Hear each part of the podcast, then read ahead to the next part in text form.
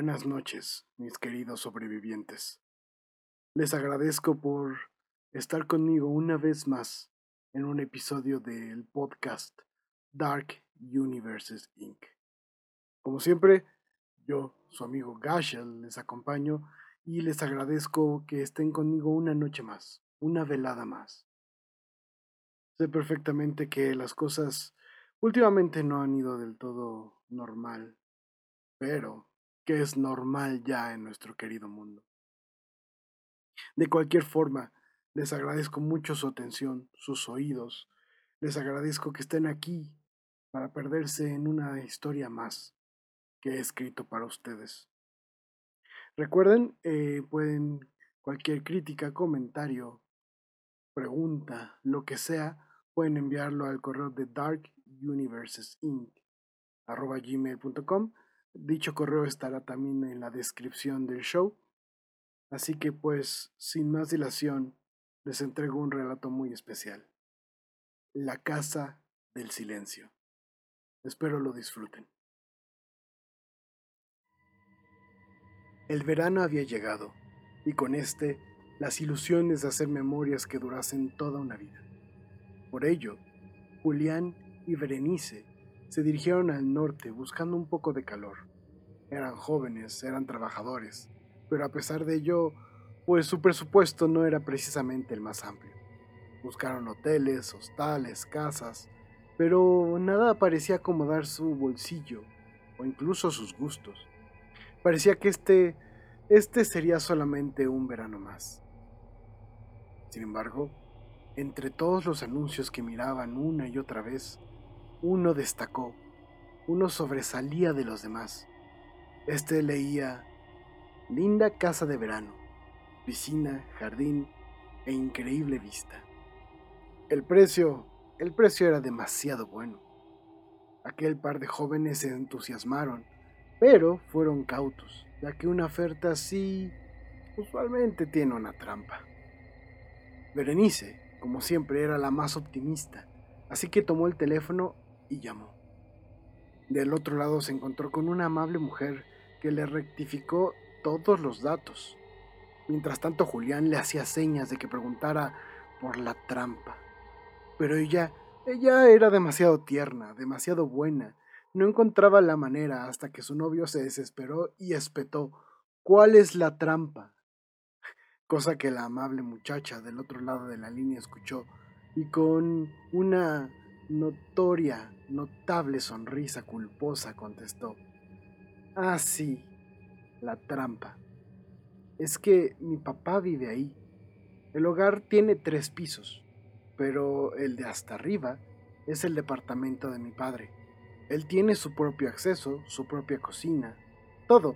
De hecho, él es escritor, por lo tanto, este, no esperen que los moleste mucho. Además de que, en sus buenos tiempos, hizo que esta propiedad fuese a prueba de ruidos.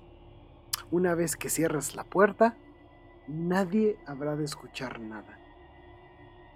Aquella confesión, aquella frase sonó extraña a la pareja. Pero la muchacha agregó, así que jóvenes pueden hacer las faenas que quieran en la casa. Ni siquiera se darán cuenta que mi padre está ahí.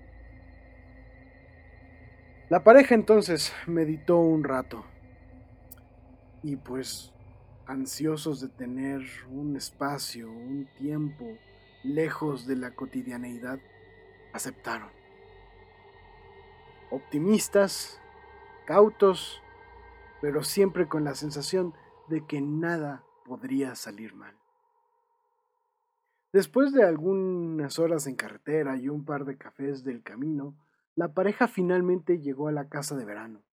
Un lugar bucólico, cierto, pero con todas las comodidades. Al llegar encontraron, se encontraron con la joven que les había hablado por teléfono, una muchacha rubia, algo mayor que ellos, quien los recibió con una amplia sonrisa. De inmediato les dio el tour por la casa. La planta baja, ahí estaba la estancia, el estudio, la cocina. Toda la casa estaba hecha de madera. Era un lugar muy agradable. Después, ella los llevó al segundo piso, donde había tres habitaciones y dos baños. Aquel sitio era realmente despampanante. Era un sueño. Y entonces el trío llegó a la escalera que los debería llevar al tercer piso. Pero al llegar a este, una puerta fuerte de metal cerraba el camino.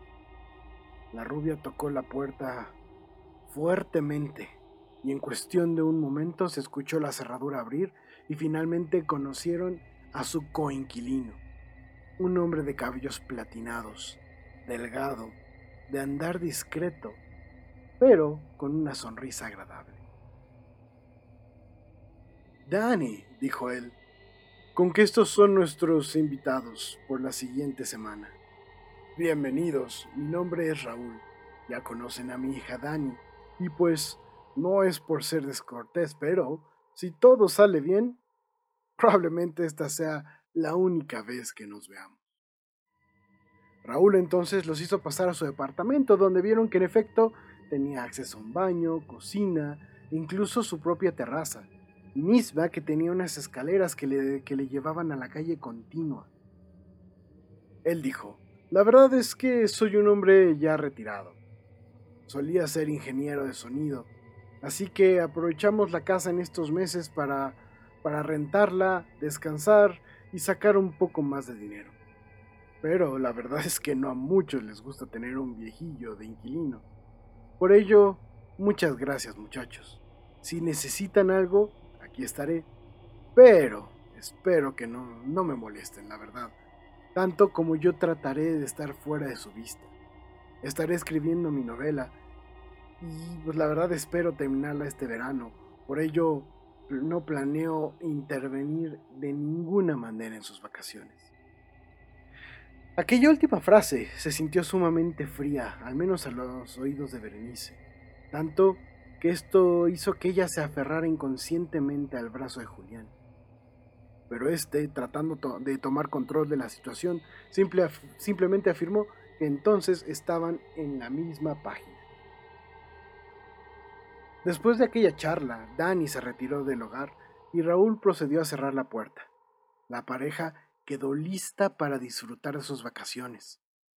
Pronto, las maletas se vaciaron en la habitación principal, la despensa en la cocina y los jóvenes a la alberca. Era un día majestuoso, el sol brillaba a complacencia y aquella casa en medio del bosque era absolutamente preciosa, todo un hallazgo. Julián en ese momento se permitió pensar que la vida, la vida era buena. La tarde obviamente se les fue en juguetear entre arrumacos y medio cocinar una cena escueta. Pronto la pareja se encontró a solas en la habitación, y desde que cerraron la puerta, tuvieron una extraña sensación en los oídos. Parecía que aquel cuarto estaba realmente aislado. La sensación era extraña, por decirlo menos. Tanto que Berenice quiso poner a prueba aquel cuarto.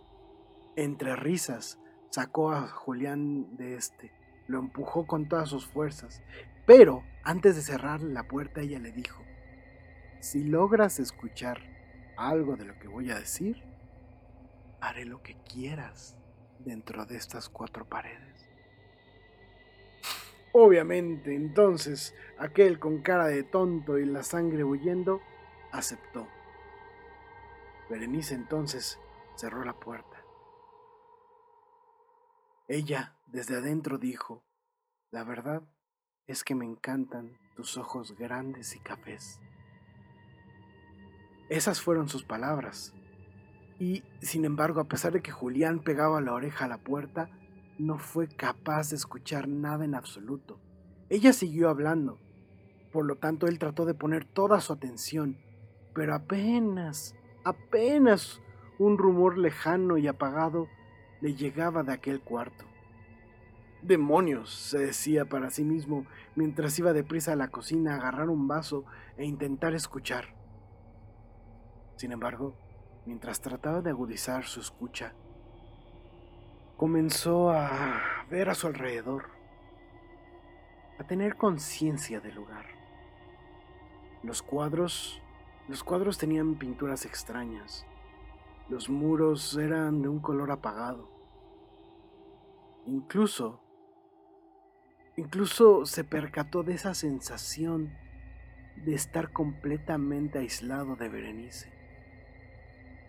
Tal vez nunca había reparado en ello, pero la energía de las casas, de los hoteles, de los lugares ajenos, eran siempre distintos. Y esta tenía su aire particular, pues a pesar de que solamente los cuartos estaban preparados a prueba de sonido, no podía escuchar nada, ni siquiera el rumor del viento, el cantar de las aves, mucho menos la dulce voz de Bere. Él no supo por qué, pero su corazón comenzó a inquietarse, pues en medio de todo ese silencio, poco a poco dejó de sentirse solo. Pronto comenzó a sentirse observado. Volteó entonces en dirección de las escaleras de Raúl, pero nada emanaba de ahí más que el silencio y la angustia. Fue en ese momento que la voz de Berenice destruyó aquella atmósfera. Ella había abierto la puerta y reía, lo abrazaba, mientras decía no escuchaba nada, para finalmente perderlo en un beso. La noche pronto se tendió sobre la pareja. Después de un gran día de risas, solamente querían dormir. Sin embargo, a Julián le costaba conciliar el sueño. El mundo parecía haber enmudecido. Se escuchaba a sí mismo parpadear en lo profundo de la noche. Pero no solo eso. Él sentía que algo lo estaba mirando. Algo entre las sombras se mezclaba con la verdadera negrura solamente para acosarlo. Trató de decirse a sí mismo que aquello era simplemente una locura. Miró entonces hacia Bere, pero ella dormía plácidamente. Decidió entonces aquel sujeto ir a la cocina, calmar su ansiedad con un poco de agua. Pero la idea de aquella casa a oscuras casi lo hizo desistir. Sin embargo, pues tenía que, que, hacer algo, así que se animó a cruzar el oscuro pasillo, la negra estancia, y finalmente llegó a la cocina, donde todo parecía estar igual de calmado. Mientras bebía, seguía teniendo esa sensación terrible de que algo lo estaba acercando. Algo sin masa, informe, algo algo que a lo que no podía ponerle nombre y sin embargo estaba en ese mismo lugar. Podía sentir sus ojos, podía percibir el movimiento de algo entre las sombras. Pronto comenzó a escuchar un golpeteo raudo, feroz, algo, algo definitivamente estaba cerca. Algo, algo estaba a punto de estar sobre él. Julián trató de salir de la cocina, pero su pánico comenzaba a gobernarlo. El miedo, la desesperación, todo aquello comenzaba a hacerse presente, hasta que de pronto se dio, se dio cuenta de que aquel golpeteo era el propio latido de su corazón. Aquella casa lo estaba volviendo loco. Pero todo era cuestión de lógica. Él creía que todo era cuestión de guiar su mente. Pero, por desgracia para él, comenzó a escuchar algo parecido a su corazón, pero esta vez lejos de él. Esta vez, aquello, aquello eran pasos, enormes, feroces, pesados, y definitivamente venían hacia él. Julián entonces, por increíble que parezca, corrió fuera de la casa, hacia el jardín, hacia la alberca, mientras los pasos lo seguían, mientras aquello que habitaba solo en las sombras y en la oscuridad lo perseguía. Desesperado, tornó sus ojos hacia un pequeño cobertizo de herramientas, donde se metió y cerró pesadamente la puerta. Entonces, a través de una diminuta ventana, vio algo simplemente no debía ser. Una figura que desafiaba a su valiosa lógica. Eso aquello en la cabeza, una testa que andaba un único ojo, brillante, envuelto en calina y terror.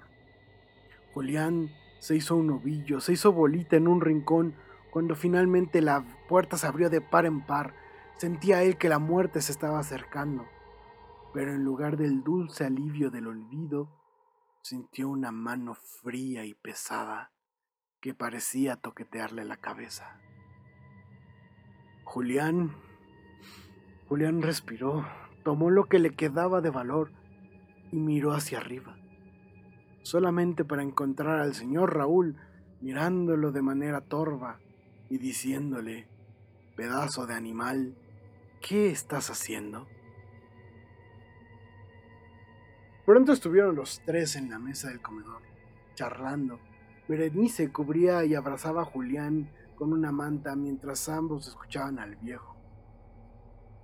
Oh, me retiré a esta casa hace unos años. A mí me gusta el silencio. Por eso, cada cuarto de la casa es a prueba de ruidos. Esto lo hice de una manera muy especial, pues me las arreglé para que no entre ni salga sonido de las habitaciones. Pero con los años me he dado cuenta que esto tiende a jugarle en contra a muchas personas. Bere, debo decirte que manejas muy bien el silencio, afirmó aquel sujeto. Ella sonrió. Sabía que una respuesta era esperada después de ese breve halago. Así que simplemente contestó. Ella le comentó que fue sorda hasta los siete años y que suponía que eso la había preparado para una casa tan apacible.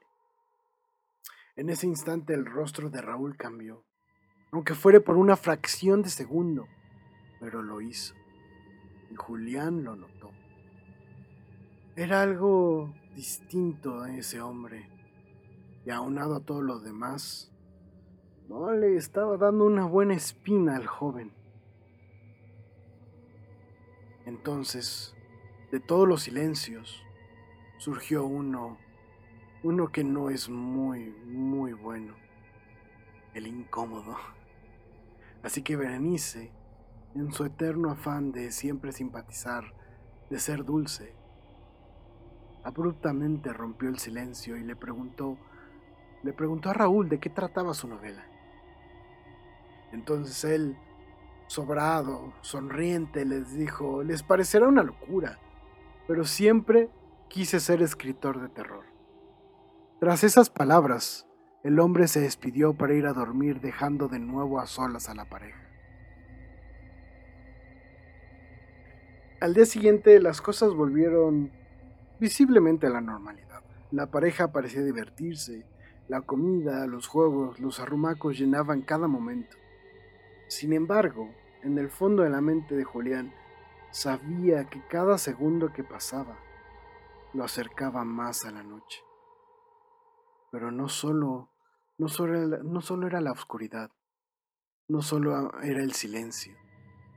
Él ahora sentía que existían cosas moviéndose en el rabillo del ojo.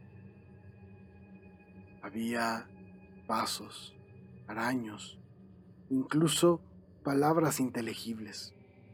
Él estaba realmente desesperado por irse, pero Bere había deseado tanto unas vacaciones que él simplemente no podía hacerle eso.